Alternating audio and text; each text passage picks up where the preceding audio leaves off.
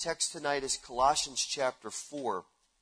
Over the past few weeks, um, it has been so clearly apparent, um, unhappily so, that spiritual attacks have increased on our congregation and that many of us have been uh, very burdened um, and, and, just under uh, some sort of personal or health or family uh, duress. Um, and that's not a complaint, it's just an observation. Even Wednesday night in choir, we were talking about how it just kind of seemed everybody was weary. And um, as I thought about this, and, and, the Lord led me to this text, I realized, you know, the enemy's assaults are so well timed, and I don't mean that to give him credit. It's just how it how it goes. Um, he tends to go after the things that are are most sensitive, the things that he knows will get us discouraged, and the things that will get us disheartened, and and will will kind of push us away from trusting the Lord.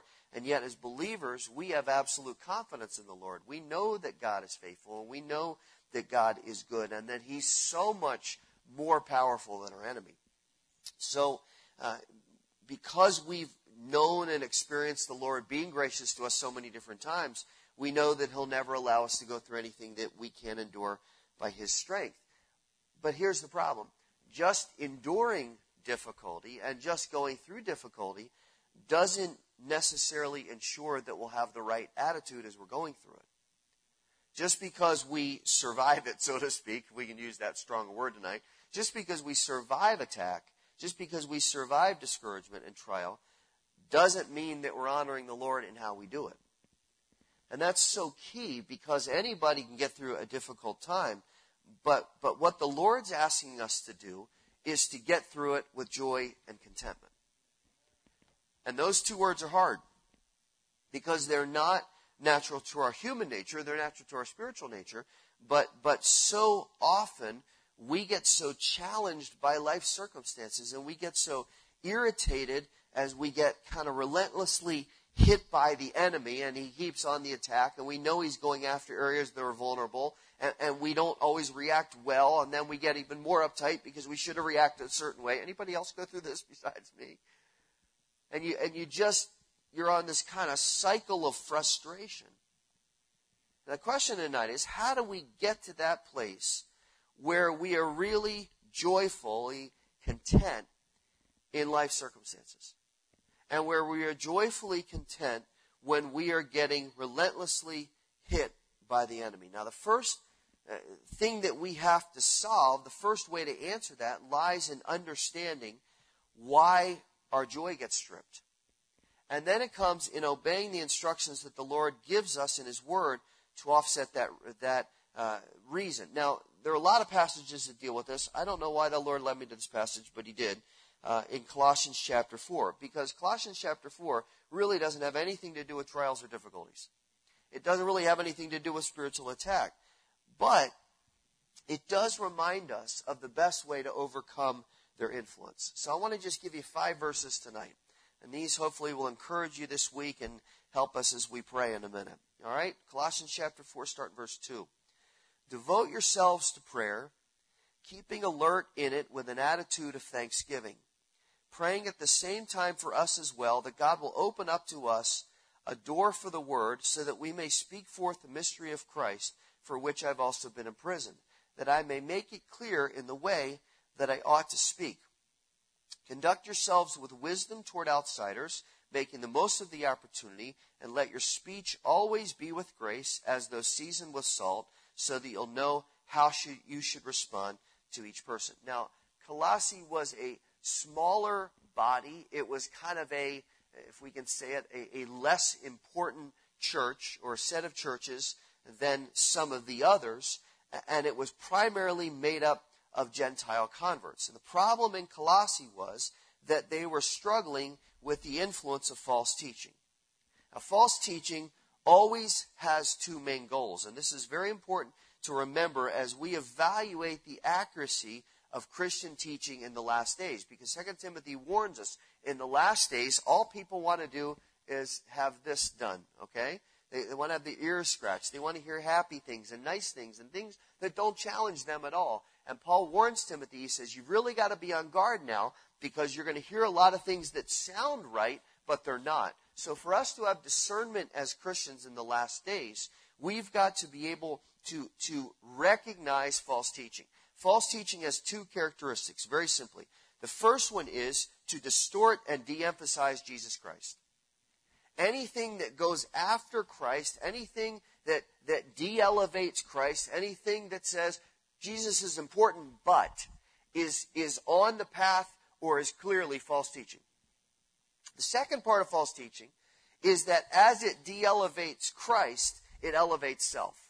And this is what we see more often because most people aren't really gutsy enough to say Jesus Christ is wrong, but they are gutsy enough to say, but I should talk about me. I, it should be about what I want and what I get. Now, it's not hard to see how that mindset's kind of been the default of our culture, but it's also become the default of Christianity over the last 20 or 30 years. And in Colossae, it was damaging the church, which is why Paul writes this letter. And this letter is very interesting because Colossae, uh, Colossians is is more Christ centered than any other book. It, it elevates Christ to the highest place of any book that Paul wrote. So Paul talks about the supremacy of Christ, and he talks about his sufficiency, and he talks about God's salvation, and he talks about redemption. Everything comes back to Christ. And as he's doing that, he deals with the second part of false teaching, which is to get everything away from self. The reason temptations and attacks are so effective is because they harm our happiness. And they alter our expectations of what we thought should have happened. So anytime we're in the middle of them, we have an inclination toward disappointment. So you're going along this week and everything's going great, and all of a sudden you get hit with something that was unexpected. The natural, quick human reaction will be, oh, versus yay, right? Okay? When, when, when temptation comes this week and the devil's hitting you and you know you're in a spiritual attack, you know, go, oh man, this is awesome. Yeah, oh, really? Seriously? Again? More? It's more? I, I know that I can walk with the Lord, but stop hitting me so hard. This is why people get off track because they thought something would happen and they assume that things would go a certain way. And when it changes a little bit, like we talked about this morning, they, they kind of naturally assume it won't get better. Now that's a reason why a text like Colossians 4 is so important. And that's really our main premise tonight, is that this text reminds us that our focus and emphasis should not be on us, it should be on Christ first and foremost, and then on others. That's why I titled this study, It's Not About You. It's not about you. Because the extent to which we live with that mindset, that it's not about me, is the extent to which we are satisfied in Christ and we are joyful and content in all circumstances. Jesus told us how critical this is to our spiritual maturation because he says there is no commandment greater than loving me and loving others like you love yourself. I want you to think about that because we've heard that a thousand times. But, but think about how much time we spend as believers debating the non-essentials. What kind of music are we going to have? What are we, what's it going to look like? What, what, what are we going to wear? Which pastor is the coolest? Who should I follow? What, what, what, what's kind of the trend going on? And then we get worked up about issues, and don't hurt me right now, about whether schools should allow prayer or, or how much power the president should have. Listen, all those things are important. But Jesus said there's nothing that should preoccupy your mind more than loving me and loving others. In other words, Jesus said there's nothing more important that should preoccupy your mind than to be selfless. Now let that just settle in for a minute because we don't necessarily want to hear that. But that's what he says. The most important thing you can do is to be selfless. Now that's the key in dealing with these challenges. And the believers in Colossae, look at back at the text, were discouraged and they're confused and they're at risk of being influenced by false teaching. But look at what the Spirit says here because it's a little surprising. There's not one word in this text that talks about managing your emotions. We, we love to talk psychobabble. You just need to manage your emotions and find yourself and love yourself. It's so good. And, and there's not anything about dropping back from responsibility, taking a break from yourself, taking a break from spiritual growth. Just, just, just, just spend some time with you. Boy, I felt like a couple of people there that I won't name. Spend some time with you and, and feel good about yourself, and then you'll be able to manage it a lot better. I, I'm sorry, I don't see a single word in this text that says that. It says, call on the Lord so he'll advance the gospel, live in a holy, selfless way, and look at the example of other faithful believers. Now, that, that might just be a call to the normal spiritual disciplines, but here's where it's different. Look at the target. Look at the, look at who this is aimed at. He's not saying call on the Lord so you'll feel better. And, and have the right mindset so your mind will be clear and you'll be able to react in the right way and, and, and, make sure that, that you conduct yourself with wisdom so you don't look like an idiot. And, and that's not what the text is saying. Everything in this passage is saying be outwardly focused. What you do should magnify the Lord and it should bless others. Now, if we really want to learn how to deal with spiritual attack, and we really want to learn how to manage life through difficulty, there are four or five instructions here. I just want to spend a couple minutes on each one that, that tell us how to do that. Look at the first thing in verses 2 to 3. He says, Devote yourselves to prayer, keeping alert in it with an attitude of thanksgiving, praying at the same time for us as well that God will open up for us a door for the word. Now, there are actually three different commands here, and each of them is essential to how we think and feel. First of all, we're just going to walk right through it. He says, devote yourself to prayer. Now, that means to be steadfastly attentive, to persevere, and to not fall back.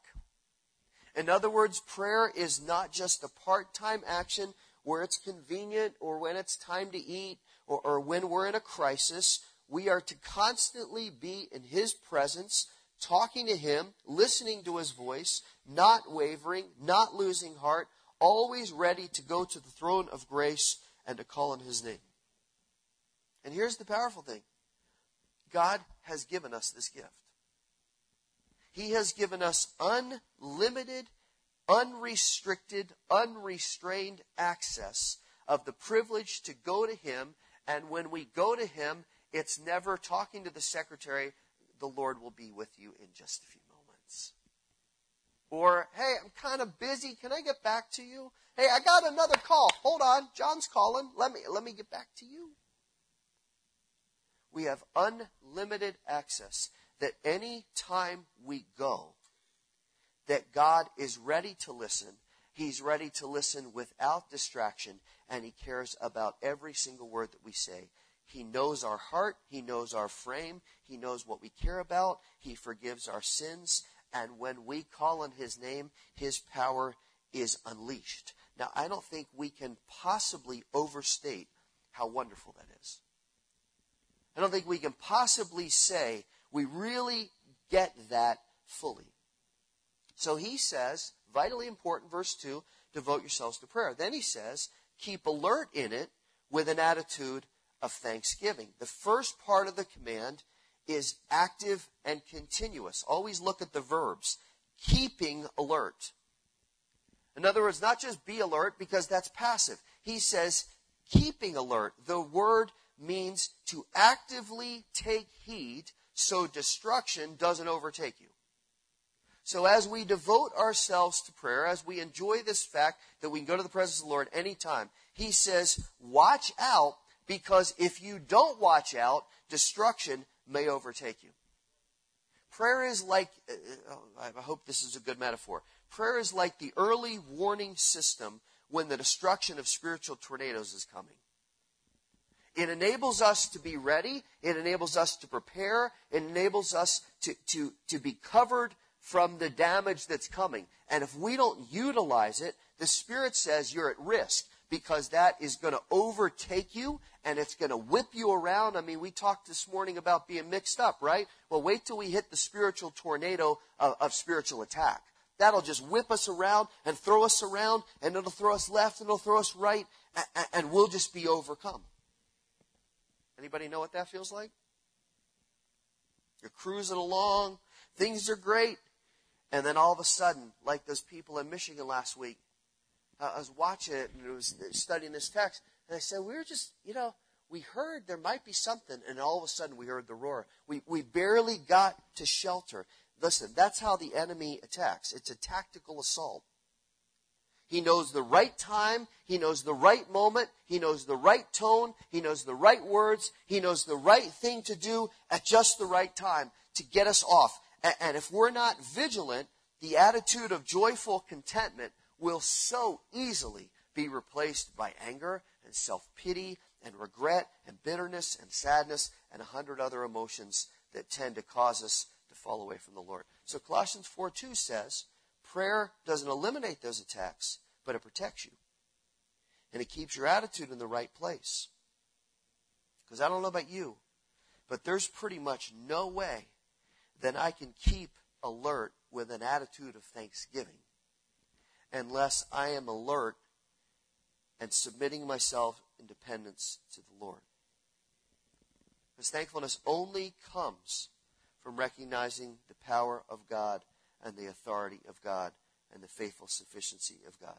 So how are, how are we content? How do we stay joyful in difficulty and attack? Look at it. By steadfastly praying, by being on guard against the potential of attack when it comes, by staying calm, and by, by being grateful that the Lord has our back, that, that He has absolute strength. In a few minutes, we'll pray with that attitude. But, but notice one more thing here. He also says, pray for us. Devote yourselves to prayer. You want to be on guard now, be alert, be thankful, make sure that your attitude's right. But, but listen, it's not just about you. Now we need you to pray for us. That God would open the door for us to explain the gospel prayer is not all about us. We know that. We've heard that before. You guys have been saved a while. But, but we're supposed to spend time praying for each other. And not just the prayer requests that we got, and not just the important requests like, like health issues and job interviews and kids that are wandering away from the Lord. You guys are so good to do that when you see that post on Facebook or, or, or something to, to pray. But we're also supposed to intercede each other just on a regular basis. Lord, encourage my brother. Lord, strengthen my sister. Lord, Lord, help her. She's, she's going through, I think she's about to face some difficulty right now. Lord, Lord, make him strong in his witness. Make him bold at work when he's getting hit. Uh, Father, fill her with your Holy Spirit. Protect that family against problems. And on and on and on. The person next to you, the person behind you, the person in front of you, they need your prayer this week. They need you to call on the Lord for them. And I want to encourage you, just as you're walking around tonight before you leave, just, just pick two or three people. Just people you're interacting with, not, not somebody you're related to, just, just somebody that you interact with and just, and just think to yourself, I'm going to pray for that person every day this week. As Paul's in jail, he's struggling, he's a little discouraged. We know that from Timothy. But, but Paul says, look, you guys pray for us. Because we need an open door. Not an open door to the cell. We need an open door that these guards that are sitting outside the cell, as we talk to them, they'll be converted. We, we need boldness. We need, this is Paul asking for this, by the way. if he needs boldness, what do I need? Oh, my word. He says, hey, get, pray, Colossae, pray for us that God will open up the door so, so we can be effective in our ministry. Imagine if we really started to pray that way for each other. I mean, really devoted ourselves to, to going before the Lord and saying, I'm, I'm going to pray for him. And I'm going to pray that God will strengthen him. And I'm going to pray that God will encourage him. And that God will fill him with his spirit. And he'll stay away from sin. And that by the end of this week, he'll have talked to somebody about the Lord. And that person's life will be changed. Lord, do that work. We start to pray that way. Oh, man. God will be unleashed in ways we can't understand. Now look just at one more set of instructions and we're going to pray. Look at verses 5 and 6. It says, Conduct yourselves with wisdom toward outsiders, making the most of the opportunity.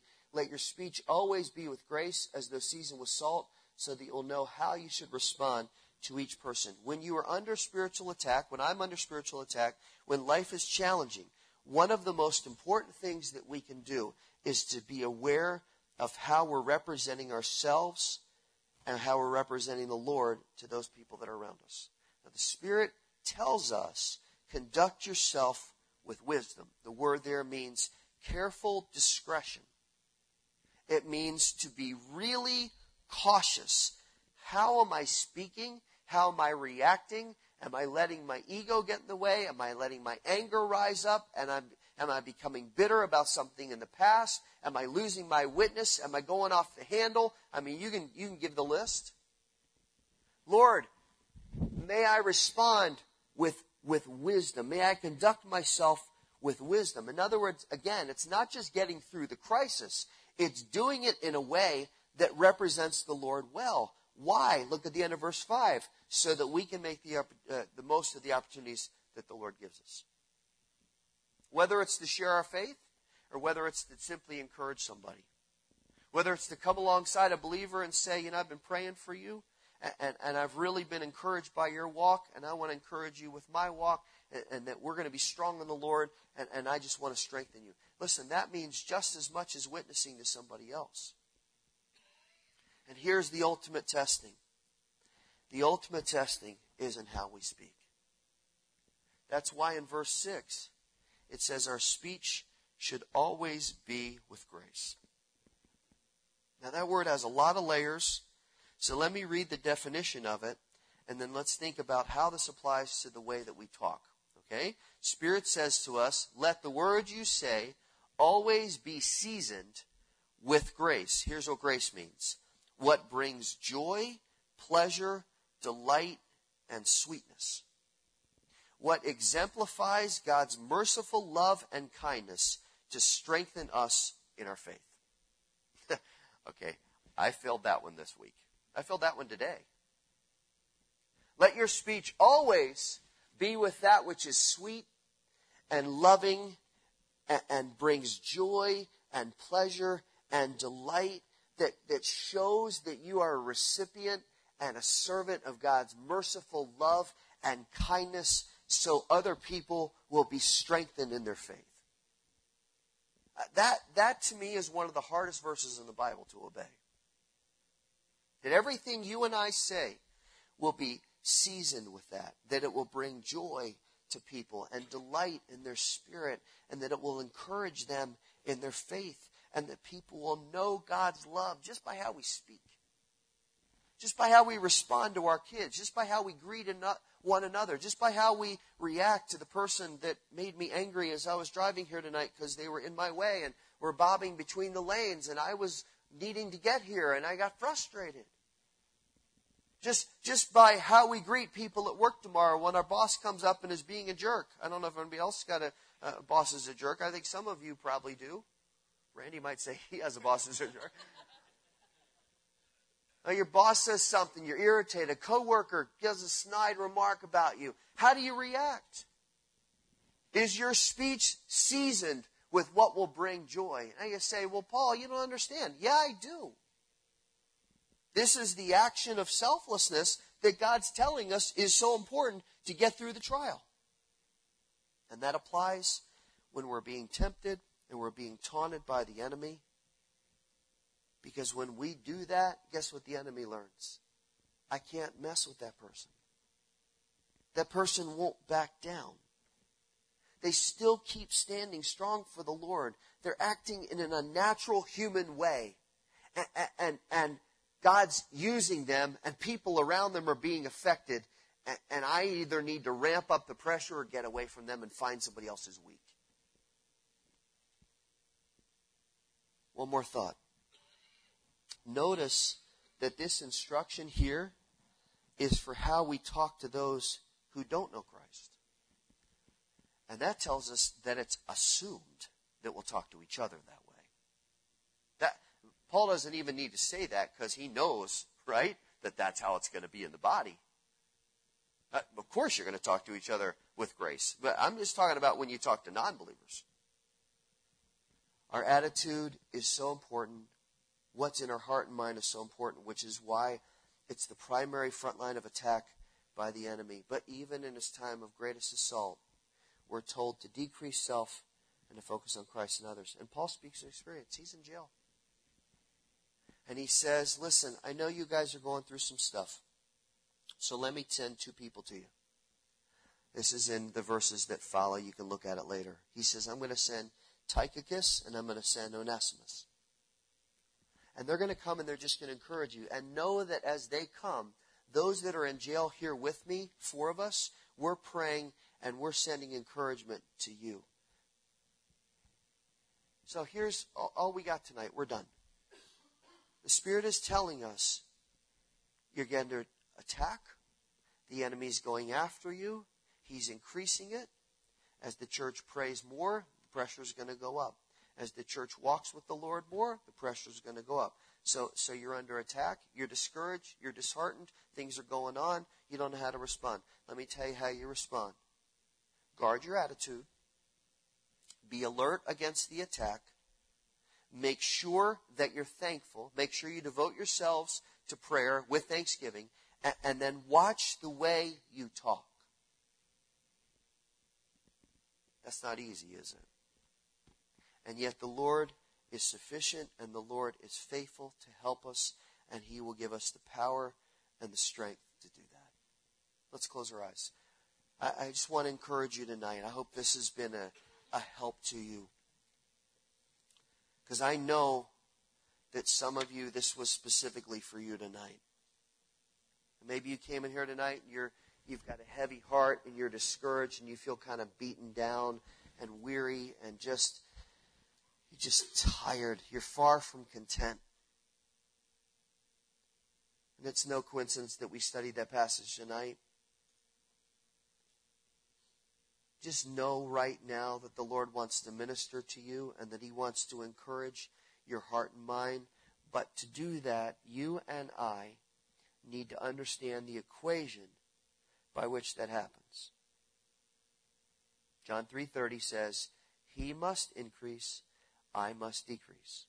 The world gets it the other way around. De-emphasize Christ, elevate self. Bible says, "No. You de-emphasize yourself and you elevate Christ." And when we do that, as soon as we make that commitment in our mind, then God encourages us.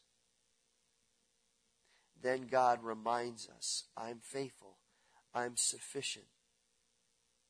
So, whatever you're dealing with tonight, again, I'm not going to look for a response. We're not going to have you pray at the altar. I just, I just want you right there where you are. Whatever's going on in your life tonight, whatever's robbing you of your joy, whatever is is just irritating you, it's frustrating you. You're just you're just annoyed. Maybe it's a person, maybe it's a person next to you. Whatever it is, recognize that that's not going to go away and it's still going to have effect on you unless you give it up to the Lord and say, Lord, it's not about me.